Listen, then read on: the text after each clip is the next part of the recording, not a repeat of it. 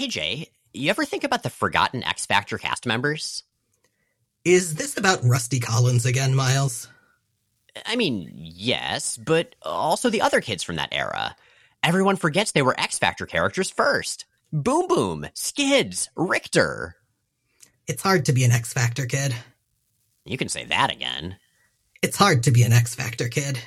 You can say, wait, no, I'm stopping this before it becomes a vicious cycle.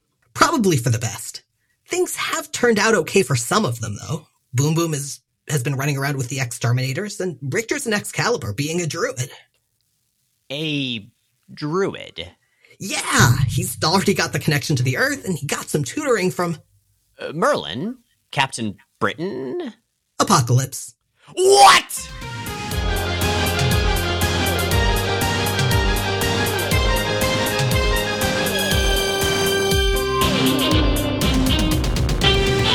I'm Jay Edidin.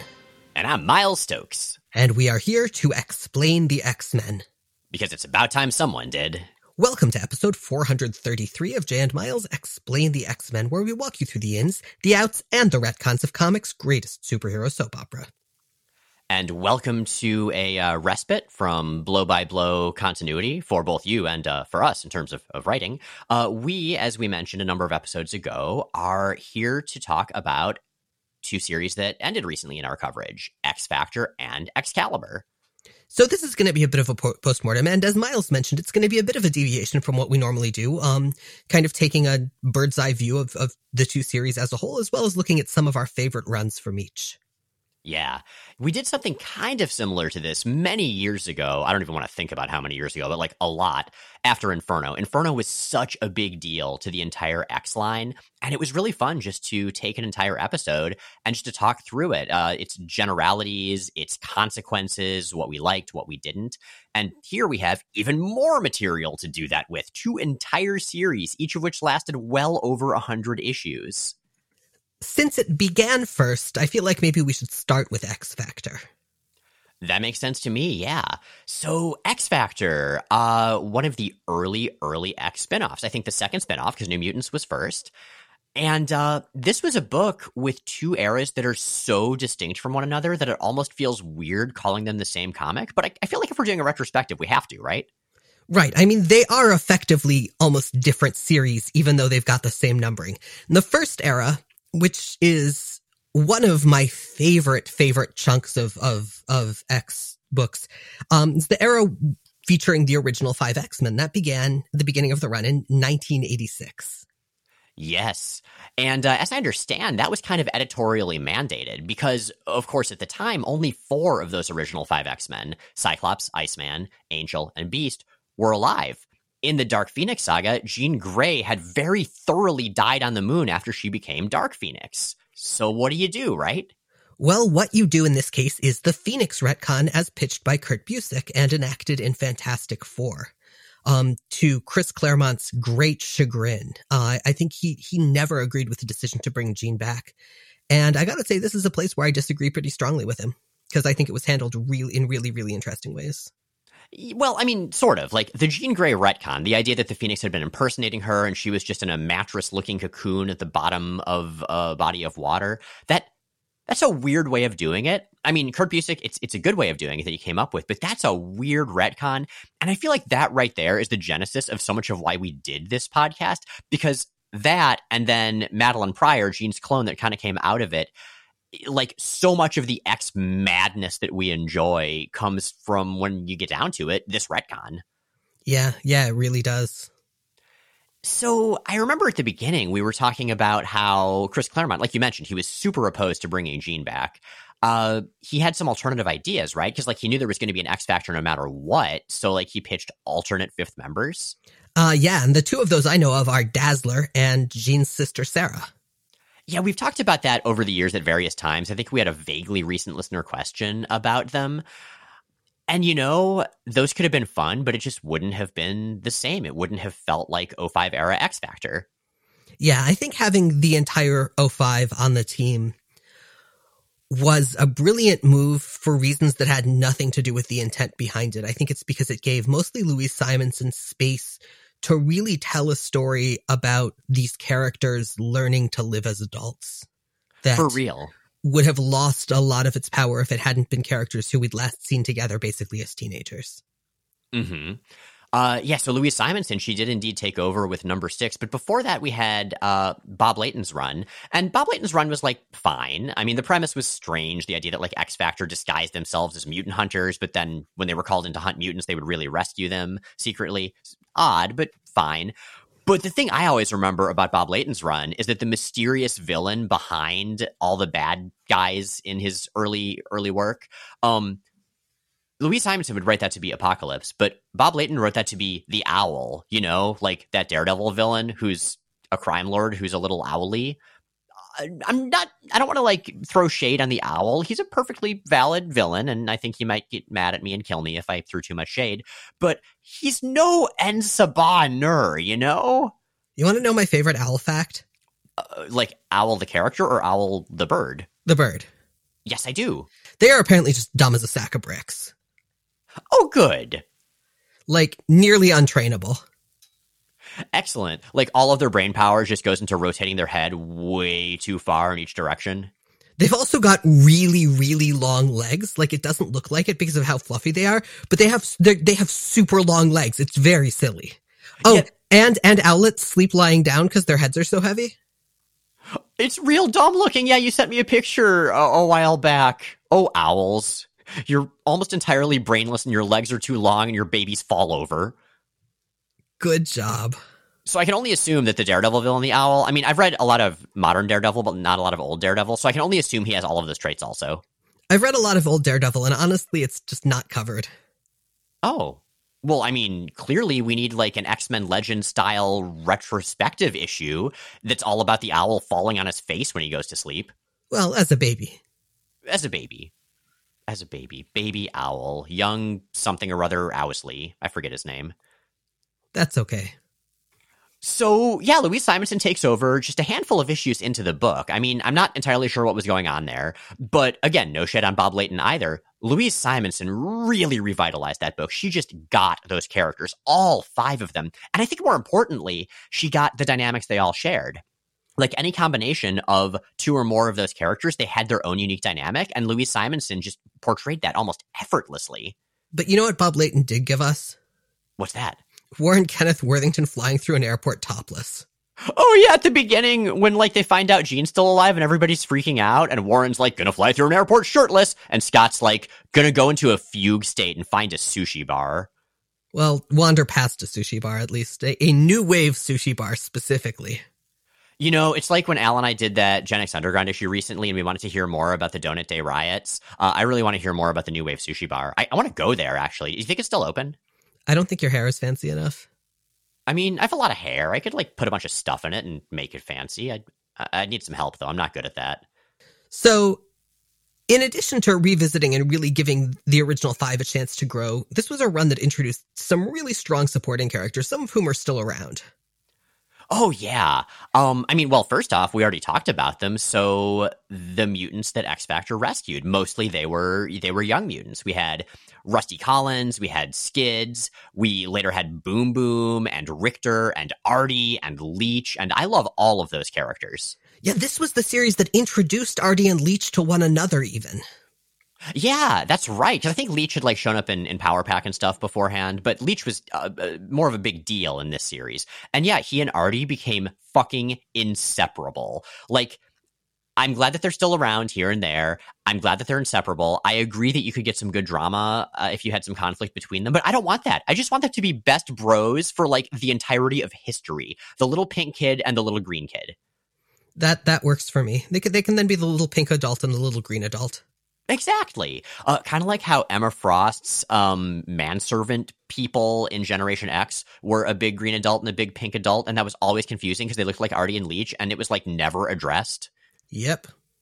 You know, Gen X was a weird comic, uh, but we are not here to retrospectively discuss Generation X. We're here to retrospectively discuss other books. So, yeah, um, we have to talk about Rusty Collins because he was the first mutant that X Factor rescued. He was in that book for so much of its history, and he was like forgotten so much. Like all the other characters have had futures, some more than others. I mean, especially say Boom Boom and Rictor. Uh, but Rusty, no, no, he was just the red haired guy who was a nice person and then got injured in Inferno and then ended up joining some bad guy groups and getting ignominiously killed by a different bad guy when Holocaust blew up uh, the Acolyte space station. So I have some potential explanations for this, and one of them is that Rusty, at least on his surface, isn't all that interesting. That sounds mean, and I'm not saying that he doesn't have the potential to be an interesting character. I'm not saying he isn't an interesting character, but I am saying that a lot of writers, when they look at him, go, meh. It's hard to know what to do with him. In a way, I'm reminded of Magma from the New Mutants. Like, yeah, yeah, cool. Uh, also, weirdly, a character with fire powers who's often forgotten and nobody knows how to write. I wonder what it is about fire powers. I mean, at least you know, Firestar's written better, Sunfire's written better. Admittedly, he never sticks around on a team for very long, but still. In Rusty's case, I think age liminalism had something to do with it. Cause he was, in some ways, the only young adult with a group of older teenagers. And where he fit between the two teams was always kind of in question. I mean, it was never really addressed, but it was always sort of there.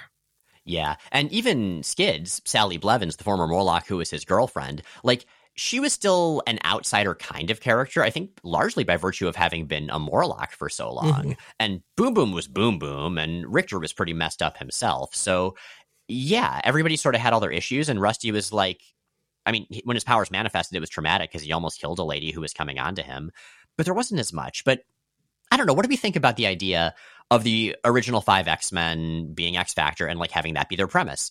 Hunting mutants and then rescuing them. Like, I know Louise Simonson didn't really stop that premise. I mean, she did a very good job of continuing organically from Layton's run, but it did become less and less of a focus until it was eventually dropped. So I think it was a terrible idea that made itself into a terrific retcon. You're talking about Cameron Hodge. I'm talking about Cameron Hodge. Let's talk about Cameron Hodge. Yeah, so I think the initial idea, the idea that, oh, they're going to be in disguise as mutant hunters, but then they're going to save mutants, is kind of stupid. Um, I don't think that it was well thought out. And what salvages it for me is making it the plan of someone who's trying to undercut the team. Yeah. I think that's a brilliant, brilliant direction to twist it. And it worked so well because it starts out and there's just like Angel's old college roommate who's this sort of business uptight dude and he's the one behind the idea. But it turns out, yes, he's so, so anti mutant and so jealous of Warren and ends up like an immortal demon allied techno organic severed head running a country. Like, that is an impressive upgrade or downgrade if we're talking about, you know, morality.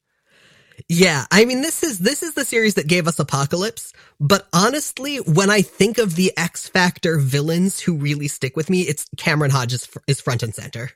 Oh, 100%. Yeah. And I think part of that is that Apocalypse so easily transitioned to becoming like a general X villain, a general X antagonist. Because he's such a big deal. He's so insanely powerful. But with Cameron Hodge, it was always personal.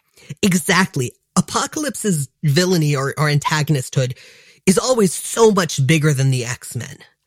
And Cameron Hodge gets bigger and bigger, but he does all of it because he's pissed off at one guy and wants to undercut everything he's ever stood for. Yeah, exactly. It's great. And I mean, you know, he stayed an antagonist for so long. Like through Inferno, he was a big deal. Like he was the center of the Extinction Agenda event. And I, I guess he's been around since then. But for me, like, that was his sort of final boss uh, storyline. And anything after that's just going to be a downgrade. Like multiple, multiple teams had to do like a gigantic multi part finishing move to take him out at the end of it. It was so satisfying. It also gave us what I think was his absolute best physical form, which was the just his head on this big techno organic abomination with a cardboard cutout of a body in a business suit hanging around its neck. That was, God, that was so good. It was so delightfully ghoulish. I know. Like, images that will always stick with us from the comics we have covered for almost 10 years now. Like, that is uh, top five, top three, maybe. I've thought a lot about ways to make a Halloween or cosplay costume out of that. And I, have all, all of them have ended with the realization that they would be more effort than I'm entirely willing to put into a gag that like one person is going to get. But yeah, if someone out there is, is more ambitious than I, you should go for it. that would be amazing. Oh man. So yeah, I mean, we, we talked a little bit about the events. We talked about um, uh, Extinction Agenda, of course, where Cameron Hodge is the big antagonist. But let's talk about the other two big ones that the O5 were involved in, because those were incredibly transformative for them. Uh, those being the Fall of the Mutants and Inferno. I mean, I guess there's Mutant Massacre, but that's I just sort of lump that into Fall of the Mutants because it's all like Angel getting fucked over. Yeah, yeah, it, it sucks to be Angel in, in X Factor. It really sucks to be all of the members of X Factor and X Factor. It sucks to be a mutant. Like I think what it is is it sucks to be a Summers or to stand too close to a Summers for too long. Fair, fair. Mamas, don't let your babies grow up to hang out near a Summers. Right. So, Fall of the Mutants. Fall of the Mutants, yeah, because in the Mutant Massacre, Angel had gotten nailed to a wall by his wings, ended up being amputated. He maybe tried to kill himself, maybe was killed and he ends up uh, showcasing just how terrifying Apocalypse is when Apocalypse makes him his horseman of goddamn death. He resurrects him and turns him into a killing machine. You know, we said we weren't going to focus on the Mutant Massacre, but I think it is worth calling out just as the first Marvel crossover. Oh, 100%. Yeah. And also hilarious because at this point, X Factor thought the other X-Men were dead and the other X-Men still thought that Jean Grey was dead and it was such like a comical event. I mean it was it was horribly tragic, but the part where they almost kept seeing each other but never quite did. Like the writers were just writing uh, things in circles to make that work. Yeah that was that was pretty funny. Yeah. I mean all the murder was uh, much less funny. And then there was inferno and inferno god well i mean x x factor was at the the core of inferno because in part Madelyne Pryor was at the core of Inferno. Because that's the thing, you bring Jean Grey back. What do you do about the fact that Cyclops is married to a lady who looks just like Jean? And I know Chris Claremont hated that. He hated that it turned Cyclops into such a deadbeat jerk. But man, it made for some good stories. Madelyne Pryor, who we find out is a clone of Jean Grey, created so that Mr. Sinister could still have a baby from like her DNA and Cyclops' DNA to fight Apocalypse.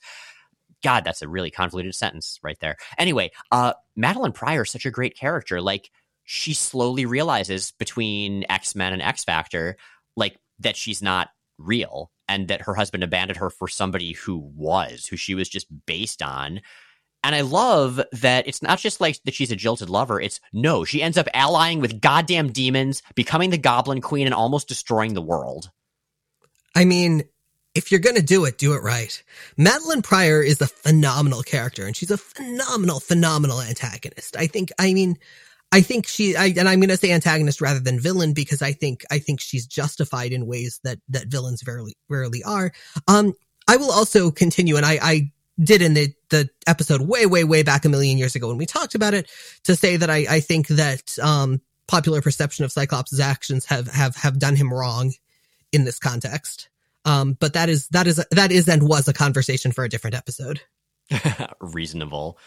So yeah, we have the original five X Men. We have so many of their stories just coming from the fallout of the initial premise being kind of wacky and Jean Grey coming back, messing up a lot of story stuff.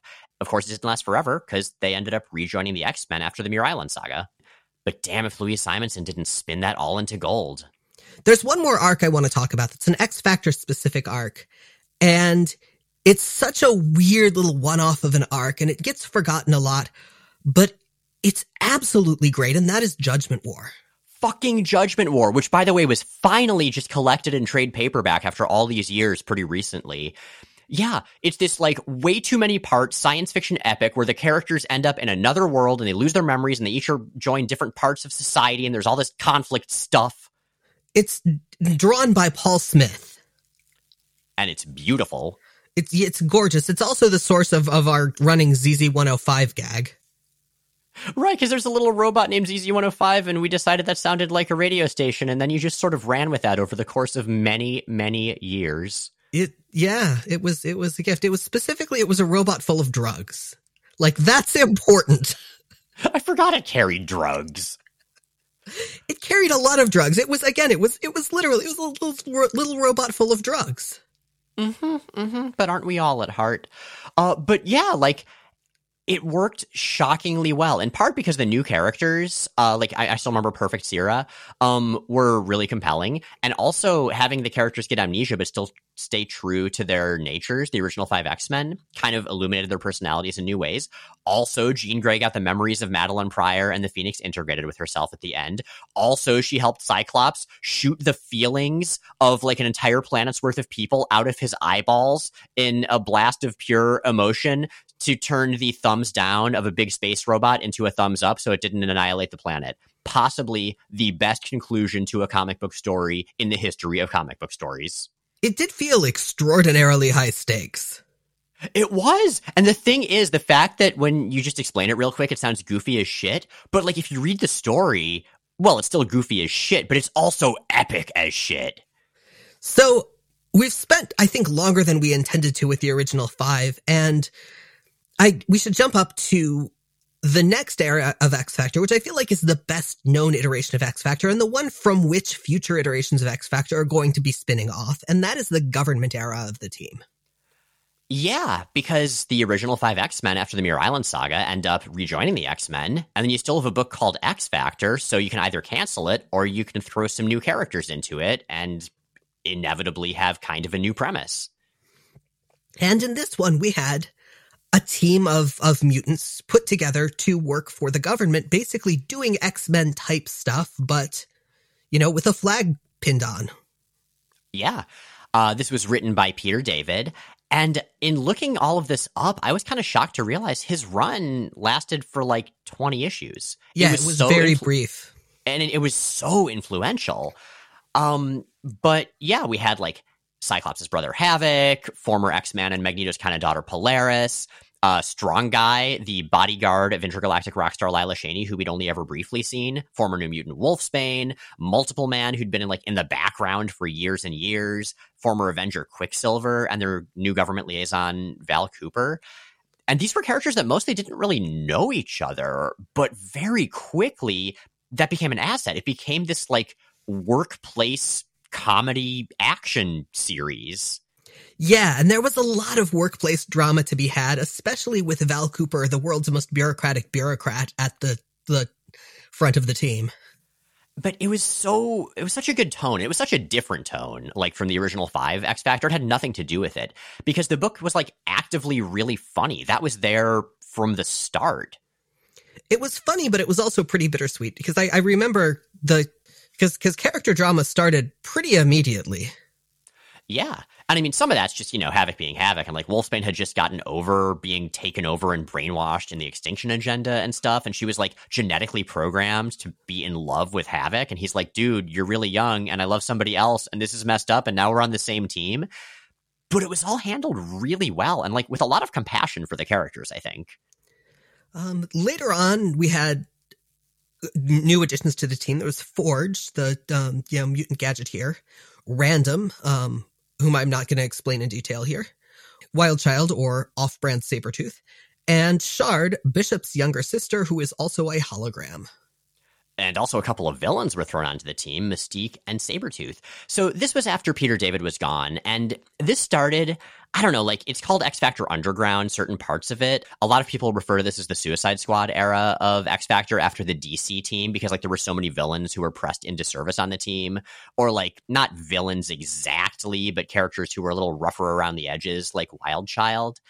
And it was weird. Like we had quite a few fill-in issues for I don't know, like 20 or more issues before Howard Mackie's lengthy run started that would that would end X Factor. And it was kind of all in this still the government era, but not exactly. It was darker and it became clear that what Mackie was kind of trying to do with his disparate plot threads over the years he wrote was to create a modern day lead in to the dark future of Days of Future Past. He was like, showing us where the Hound program started, some of the anti mutant legislation, a lot of the political stuff going on. Like the government era was always kind of political. It became a little more so in his run as well.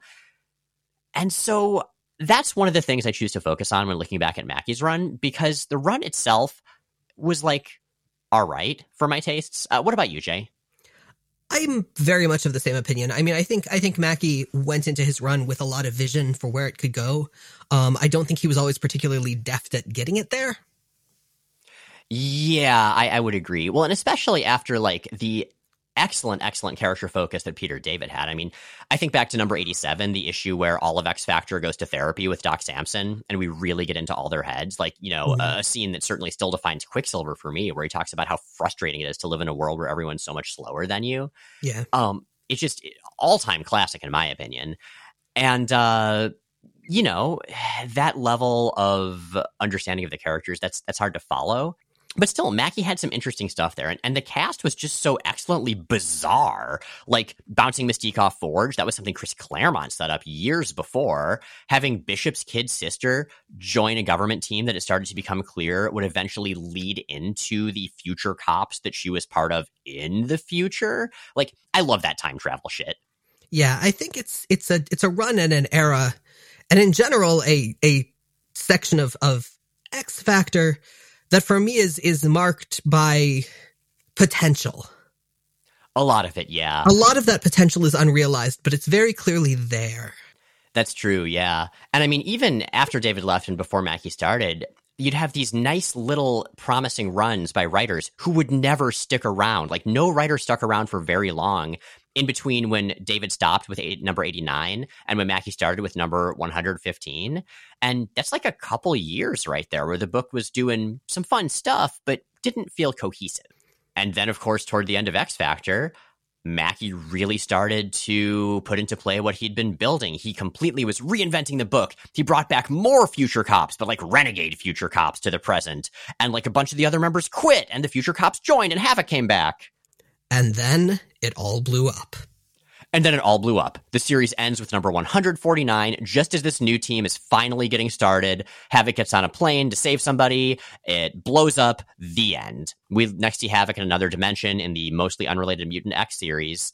And all of the other characters scatter. The other future cops, the renegade ones, never seen again and only briefly mentioned. Yeah, the ignominious end of X Factor Volume 1 is, I think, part of why when it's been revived, it's been revived harkening back to Peter David's run on it. Yeah, I agree. Um, it's it is unfortunate that that ending sours things so much because man, things were just starting to really get interesting in, in Mackie's run. And I feel like that's all lost because of like how comically abruptly the series ends. Maybe other people don't find that as funny. I know Jay, you and I just cannot get over the fact that the series literally just explodes abruptly. Uh, yes, I think that's very, very funny, but I think I was also primed to find that funny by many episodes of Sealab 2021. Oh right, because the because the C lab blows up at the end abruptly, often for no reason, of almost yeah. every episode, including the one that's just an episode of Sealab 2020. I love that show. That was uh, you really had to be like our exact sub generation, I think, to find that as funny as we did, but we did. It was pretty exceptional. It was. Uh, also, just I, I feel like everyone who was working on that was high 100% of the time.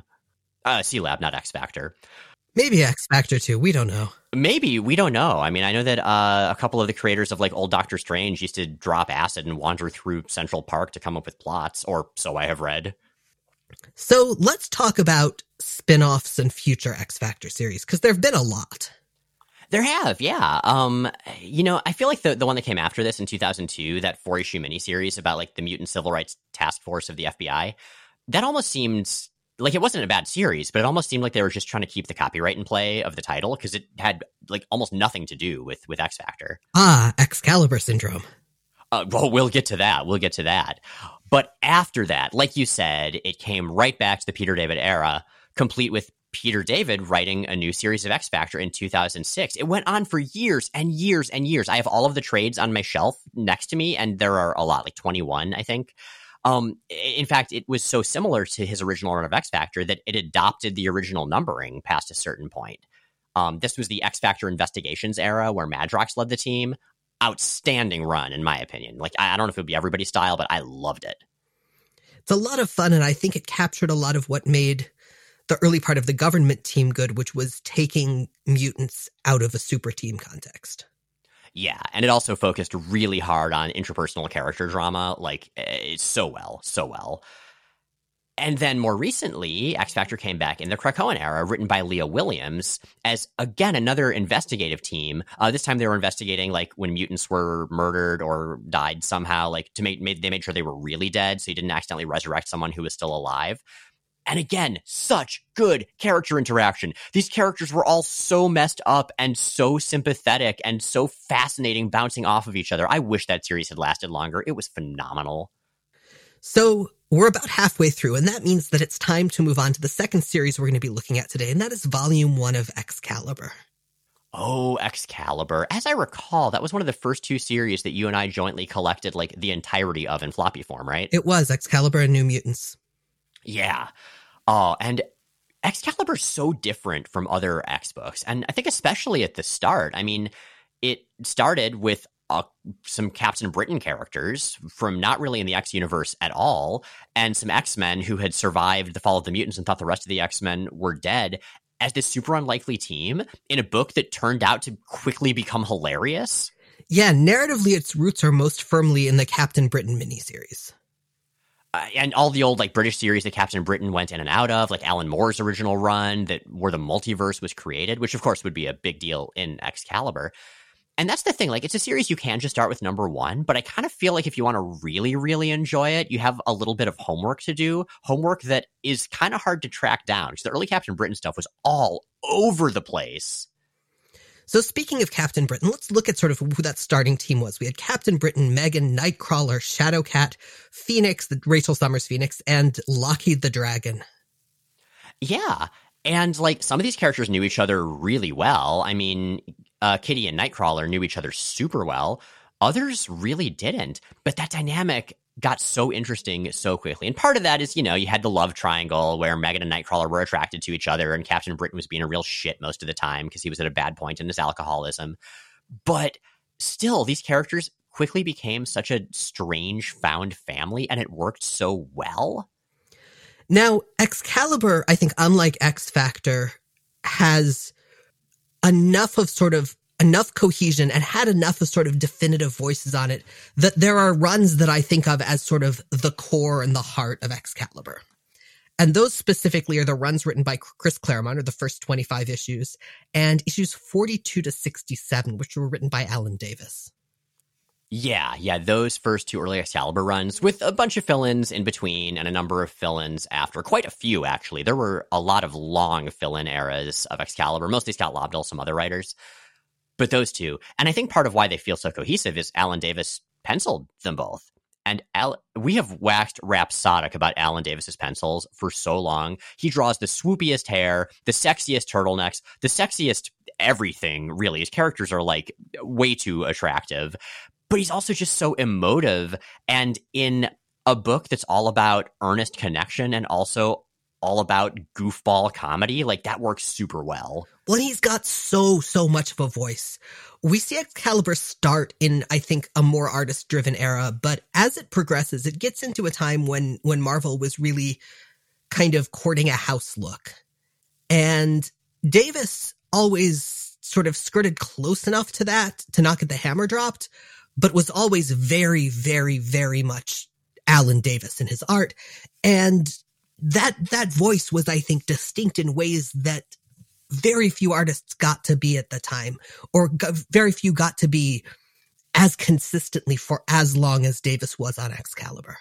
And that consistency was a lot of what made it work and what made those fill in eras stand out as especially eh, meh. Now, there were some good issues in the fill in eras, sure, but nothing like when it was cohesive like that. And I mean, Alan Davis just, he knew those characters so well. And when he took over and did his own era where he wrote also from 42 to 67, like you said, it it just felt like it picked up right where he and Chris Claremont left off. Like so much of his run was just addressing dangling plot threads, like the little kid that disappeared in one of the first few issues of Excalibur, going through one of Robot Head Widget's portals. Oh yeah, he comes back as like a barbarian Catman warrior in another dimension, and he joins the team for a long time. And he does it really well too. Like it doesn't feel like he's just chasing after Claremont, you know, cleaning up. It it feels it's, it's, it's again, he's got his own voice as a writer. He knows the characters. I think honestly, in a lot of ways, the, the, the solo Davis run is, is peak Excalibur. You know, I would agree. I love the Claremont Davis run. I think I love the Davis run more. And part of that is it leads up to such a phenomenal climax with number 50. Like, okay, the villain of number 50 is Necrom. Who cares about Necrom? He's a weird bald green wizard guy. But like the fact that it's all about the history of the Phoenix Force as it relates to the multiverse, as it relates to Otherworld and Merlin and stuff, like it's just all of the plot threads that not just Excalibur to this point has been about, but also the Captain Britain's old comics have been about. It all comes to a head. Excalibur with under Claremont and Davis felt epic and sweeping and legendary and you know cosmic isn't quite the word I'm looking for because it's very, very much, you know, rooted in fantasy rather than science fiction. But it, it feels, I, I, I come back to the phrase high stakes, but it feels high stakes and high drama and high adventure and just fun. It was just a really, really fun book. It was, yeah. And I love that it doesn't just, you know, use the same formula. It's not just like the Silver Age X Men, which is the same five characters over and over. Like it expands. We talked about Kylun just now, but there's also Space Lady Cerise, who learns about lip massage from Nightcrawler, and petulant young wizard Feron, who thought that he was supposed to get the Phoenix Force. And I guess the guy that can change size, Micromax, he showed up for like 10 minutes, but whatever. Um, the one original Davis page uh, we have has him on it, so I, am inclined to give him more love. But um, that was fun. And then, like, Marvel Editorial just sort of said, no after that, after Davis's run. And very quickly, most of the non X related characters were just written out of the book. Feron disappears, Kylun disappears, Cerise disappears, even Captain Britain disappears, although Meggan stuck around because she was like kind of a mutant. And you see the book taking a much grittier, much more 90s direction under Warren Ellis as writer. A little bit after that, yeah, they're already uh, based out of Muir Isle at this point under Dr. Moira McTaggart. And Ellis really turns it into an Ellis book. I mean, he brings in Pete Wisdom, who's this like grizzled, hard drinking old spy dude who's basically just a stand-in for Warren Ellis and quickly hooks up with Shadowcat, who uh, last we checked was very much a teenager, but is not written that way anymore. Like, yeah, the tone really does shift. And I don't think it's a bad tone by any means. I quite like the Ellis run of Excalibur, despite my feelings about Ellis himself. Uh, but boy, howdy, it is a shift yeah, it's a very, very different book tonally and you know, kind of structurally. And it's, I, I gotta say, there are things about it that I really like. I think Ellis does a terrible job pacing it. There are a lot of issues that never quite have resolution and then just have a page of text at the end explaining what happened. Uh, yeah, that's surprisingly common. It's true. And that's like especially jarring in Excalibur, a book where plot threads would simmer for years and years and years before being addressed. I guess some of them weren't ever fully addressed, like the fact that Captain Britain's girlfriend was murdered and replaced by like an evil interdimensional dictator named Sat-Yr-9. It happens. It it does happen. But yeah, this was very much a different Excalibur. I mean, I think the main similarity at this point was that it was a team based out of Europe and like Nightcrawler and uh, Shadowcat were were both on it still. Like mostly that. I guess Meggan was still on it for a while. Captain Britain came back, but it's it's just a totally different vibe. But yeah, character wise, that kind of makes me think of something that a lot of people forget, which is that throughout the entirety of this book, Nightcrawler and Shadowcat were characters. Like every single era, they were there. They were gone from the X Men for like a decade. And that's easy to forget because they've been on the X Men for so long since then. But I don't know. I feel like it really gave them both a chance to grow up. Like they were so much more green and young seeming when they left the X Men. But Shadowcat really grew up into like a young adult, and Nightcrawler became so much more confident and became such a leader. I mean, you remember back in the X Men days, he tried to lead the X Men for like 10 minutes, and he was so bad at it that the 13 year old kid, Shadowcat, had to take over. Yep. Yeah. So I don't know. What do you think? Like, how do you think the characters sort of grew and changed over the course of Excalibur before they just come back to the X Men? I mean, I think they got to blossom in ways that they wouldn't have on the X Men because the X Men have always been sort of much more structured as a team, and Excalibur was sprawlingly dysfunctional in ways that created room for individuals to explore in different directions. You know, that's a really good point. It was just such a chaotic book. And I mean, part of that goes back right back to issue number one. In fact, to the special before issue number one where they all got together. Like, they never really intended to be a team. They just sort of all ended up in the same place and decided to fight bad stuff after they were attacked by like silver skin stealing werewolf things. Yeah, Excalibur's members did a lot of just sort of falling and landing in the plot, which worked beautifully again in in that sort of epic legend fantasy play space and yeah which was again kind of lost in the later parts of of of the series that said, I think you can take it too far. So, one of the first big Excalibur stories was the Cross Time Caper, where they just kept getting shunted from one world in the multiverse to another, to another, to another. And it was so much fun. And then it just kept going. It just kept fucking going.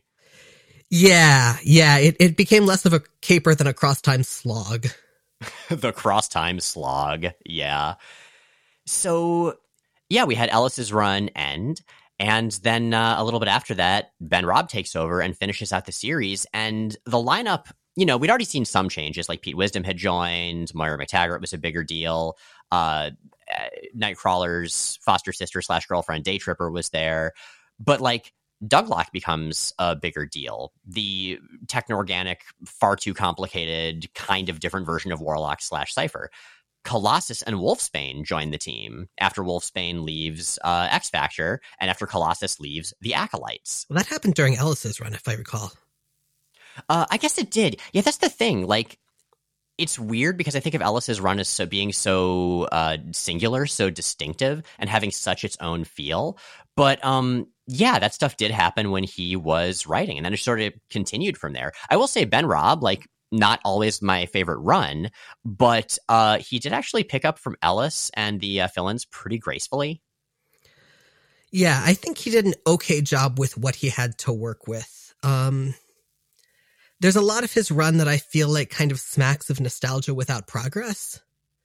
I, I've talked about that before. Like, I think, I think he's got just like, I, I think like he very clearly loves the same Excalibur stuff that we do, which is gratifying but he's trying so hard to return to it and revisit it without being Chris Claremont or Alan Davis that it just it falls inevitably short and i think if he'd if he'd let himself or if he'd been let to have more of a voice during that era it probably would have benefited from that yeah, yeah, I would agree. But at the same time, like, you know, what do you do? What do you do if you're Howard Mackie and you want to like lead into one of the best X Men stories ever, Days of Future Past? What do you do if you're Ben Raab and you want to like revisit this beloved era of, of Excalibur? It's a hard position to be in. It is, yeah. And so, yeah, we see Excalibur eventually ending, uh, not with any like grand climactic encounter the way that, you know, number 50 was when Alan Davis was writing and drawing and all the Phoenix multiverse stuff came to a head, but instead with just sort of a natural evolution of Captain Britain and Meggan getting married and the the former X-Men feeling guilty that they weren't there to help with like the bad X-Men stuff that had been going on and them leaving. And you know, talking about X Factor and Excalibur in the same episode, that's interesting because, of course, X Factor did continue on when literally the entire cast left for another book. And here we have half the cast doing so in Excalibur, and the book ends. But we have other characters going in other directions. I mean, Captain Britain really hadn't been quite present on the team in a very, very long time. Meggan was there largely because Captain Britain was there and was and it looked like was was getting more and more eager to to go in different directions. And also the team had kind of served the purpose it was created to serve. Like excalibur was a team that came together somewhat accidentally but very quickly had a specific vision and mission that was very very closely linked to captain britain's identity. And without captain britain there the team persisted somewhat but captain britain coming back and then more deliberately leaving again, I think pulled out kind of the keystone in ways that left those other characters sort of free to go off in their own directions. You know, that's a good point. Yeah. Because, like, the book defined itself. It was right there, you know, on the first page of every issue as it was about Europe's premier superhero team. But, like, that's a very general premise. It's like, oh, they're superheroes, but in Europe. It's like, guys, there are there are a lot of things in Europe. Europe's a very large place. There's a lot of lot of history and a lot of human beings there, and, and mutants too, I guess. There are giant, giant seafowl. Giant sea fowl. It's true. So there's there's this place in in um Brussels called Mini Europe. It's a, sort of a theme park, but it's just models like scale models of a bunch of European landmarks. But the thing is, there are, there are ducks and geese that hang out there, and they just so so what it looks like is that Europe's landmarks are beset by enormous waterfowl. It's fantastic. well, shit, Excalibur needs to get back together and defend Europe from the giant goddamn seagulls. Anyway, I don't know how you follow that up, so I guess we'll talk about what happened uh, after Excalibur, because like X Factor, there were other volumes of it. Um, there actually is a little known volume two. It's a 2001 miniseries that's also called Excalibur Sword of Power. It's written by Ben Raab. It's very much a follow up to this run. And it goes into more of like the Braddock Captain Britain magic stuff. It's pretty good. Um, after that, though, we'd get a weird goddamn story. You alluded to this earlier, Jay. Mm-hmm. We would get Excalibur Volume Three by Chris Claremont. Which, how does how does one even describe that? Picture not found. Yeah, kind of, yeah. It was like set on the ruins of Genosha, and it was about Xavier and Magneto and like a bunch of new characters. And I don't even know why it was called Excalibur. Like there was some reference to you know drawing the sword and igniting the dream and whatever, but it's like this this, this has zero things in common with the old Excalibur. Miles, it was called Excalibur because trademarks expire if you don't use them. But the thing is, like the next year in 2005, I think we had New Excalibur, which was Chris Claremont writing an Excalibur book uh, which felt much more like standard Excalibur. Like the only returning character was Captain Britain. Like the other ones were new. There was Dazzler and stuff. Uh, but it still felt kind of like Excalibur. It still had that wonky feel to it. So weird choice, very weird choice. And finally, we have you know in the Krakoan era, um, magic related team led by Betsy Braddock as the new Captain Britain. Um, followed up by Knights of X and Betty, Betsy Braddock Captain Britain, which again kind of feel, even though they're they're very in very different tones, um, feel more rooted in the original Excalibur to me at least. And I think part of that is that multiversal stuff and magical stuff are very, very core to it. I mean, you have like Rictor learning to be a druid, which Rictor was never historically an Excalibur character. There weren't a lot of druids around, but it totally fits. And part of that is you still have the Captain Britain core. You still have Betsy Braddock as one of many Captain Britons across the entire multiverse. One of them is a swan, and that is great. One of them's a dinosaur, also great. And I can't remember whether I mentioned that these these these have all been consistently written by Tini Howard, which again, giving us a, a consistent voice on on those series has, I think, been been helpful. So there you go. That's all of X Factor and all of Excalibur in in less than an hour. And man, those series have had their ups and their downs throughout volume one. You know, I'm glad we're covering fewer comics in the podcast now. It feels a little less overwhelming, but I'm going to miss them. Like their last runs were, again, not our favorite, but still, they were so good. I miss those characters all in combination. I miss those premises already. Hi Rivero asks on Tumblr I'm curious about a where are they now for the 90s X Factor team. We see Madrox dupes here and there. Havoc, Himbo, and Dark X Men was um, yeah, three okay signs. And Polaris are around, but where's Rahne? Guido, random. I'm not even sure where Madrox Prime is running around nowadays. Yeah, so they're mostly all around. Uh, like you mentioned, Havoc has been in Dark X Men most recently, having just a terrible time. Uh, Polaris was on the X Men herself for a while. Uh, but yeah, everybody else is is around. Uh, that's one of the things I've loved about the Krakoan era is there are a bunch of books and a bunch of crowd scenes. So you'll still see your your obscure fave here and there. I, I even saw Bedlam recently in a big crowd scene. So let's uh, go down the list. Uh, yeah, so Wolfsbane. Wolfsbane's actually been kind of a big deal lately. Um, she has been revisiting her role as a teacher, this time not having sex with any of her students, unlike in uh, New Mutants Volume 2. Um, she's been teaching a bunch of the kids on Krakoa. She's actually one of the main teachers in the recently completed New Mutants Lethal Legion miniseries. And she's really suited to the role. Like, it's been cool seeing her grow up and just be that kind of a mentor figure, that kind of like a compassionate, very present, still very herself, human and vulnerable mentor character. Strong Guy isn't headlining much of anywhere, but he's been around Krakoa, most recently hanging out with his best buddy Multiple Man in some X Men Unlimited Infinite comic stories. Uh, yeah, and I, we've mentioned it before, but I feel like so few people read these. The online only um, X Men Unlimited comics and Love Unlimited and Marvel's Voices Unlimited and all that stuff. Uh, it's Jeff, also great. Alligator Loki, also great. But there are a lot of really good online only comics. And yeah, you have to read them on a tablet or ugh, a phone. I guess you could do that. But if you already have Marvel Unlimited, like you have these, just read them. They're really good, especially X Men Unlimited.